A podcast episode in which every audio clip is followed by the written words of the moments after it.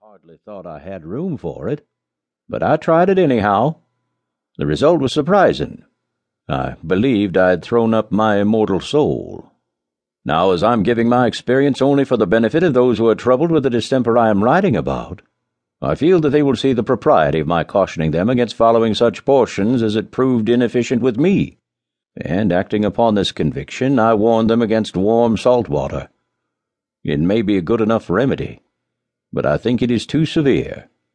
If I had another cold in the head, and there were no course left me but to take either an earthquake or a quart of warm salt water, I would take my chances with the earthquake. After the storm which had been raging in my stomach had subsided, and no more good Samaritans happened along, I went on borrowing handkerchiefs again and blowing them to atoms as had been my custom in the early stages of my cold, until I came across a lady who had just arrived from over the plains, and who said she had lived in a part of the country where doctors were scarce, and had from necessity acquired considerable skill in the treatment of simple family complaints. I knew she must have had experience, for she appeared to be a hundred and fifty years old.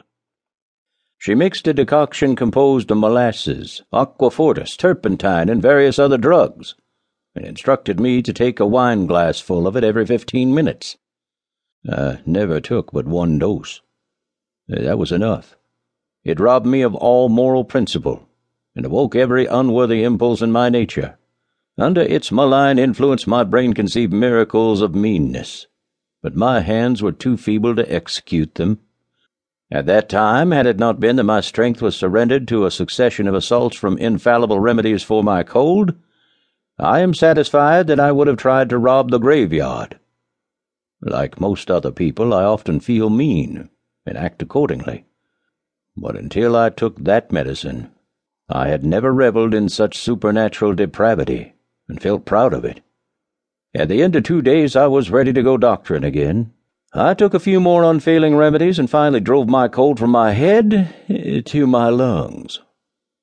I got to coughing incessantly, and my voice fell below zero.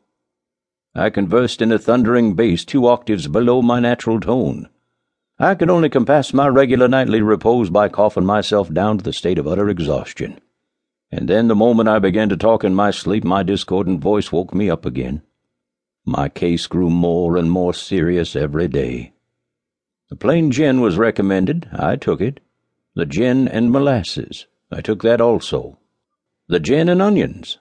I added the onions and took all three. I detected no particular result, however, except that I had acquired the breath of a buzzard.